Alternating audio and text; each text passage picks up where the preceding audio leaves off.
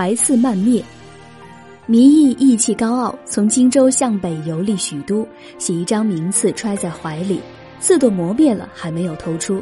有人说：“为什么不跟随陈群、司马朗呢？”祢衡说：“你难道要让我跟随那些杀猪卖酒之辈吗？”负荆请罪，蔺相如为赵国上卿，地位在廉颇之上。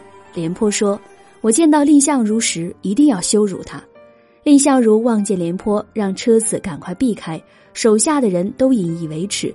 蔺相如说：“强秦不敢对赵国用兵，因为有我们两人。”如果两虎争斗，势必不能共存。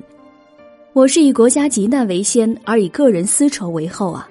廉颇听后，脱光上衣，背着金条上门谢罪。翟公书门，《史记》中记载，翟公官至廷尉时，宾客迎门，等到罢官后，门可罗雀。后来又当廷尉，从前客人又想去拜访，翟公就在门上写：“一死一生，乃见交情；一贫一富。”乃知交态，一贵一贱，交情乃见。布衣交，李孔修自号抱真子，混迹于市井，没有人认识他。陈宪章见了说：“这不是低头于当世的人啊！”李孔修平常戴管宁之帽，穿朱熹那样的深衣，只读《周易》。一天送粮食到县里，县令觉得他的容貌举止非常，就问姓名，他不回答，只是拱拱手。县令呵斥道：“哪儿来的小民？只是拱拱手。”他又拱了拱手。县令大怒，命令打五大板。他竟无言而出。县令很疑惑，后来渐渐知道了情况，于是大为尊敬并以礼相待。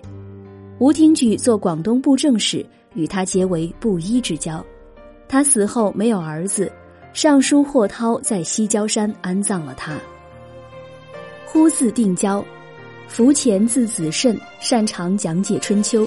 听说崔烈召集门人讲解《春秋》，就隐姓埋名，被雇去为听讲的学生做饭。每到讲解时，就去偷听，觉得所受并不能超过自己，就与学生们讨论一下所言的得失。崔烈怀疑他就是福前，早起去找他，到时他还未醒，崔烈就叫子慎，子慎。福前惊醒后答应。于是结为好友。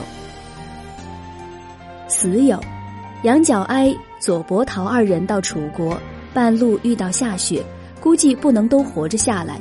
左伯桃就将衣服与粮食都留给杨角哀，自己却死在了树林里。杨角哀到了楚国，成了大夫，楚王以礼埋葬左伯桃，杨角哀后来自杀以殉友。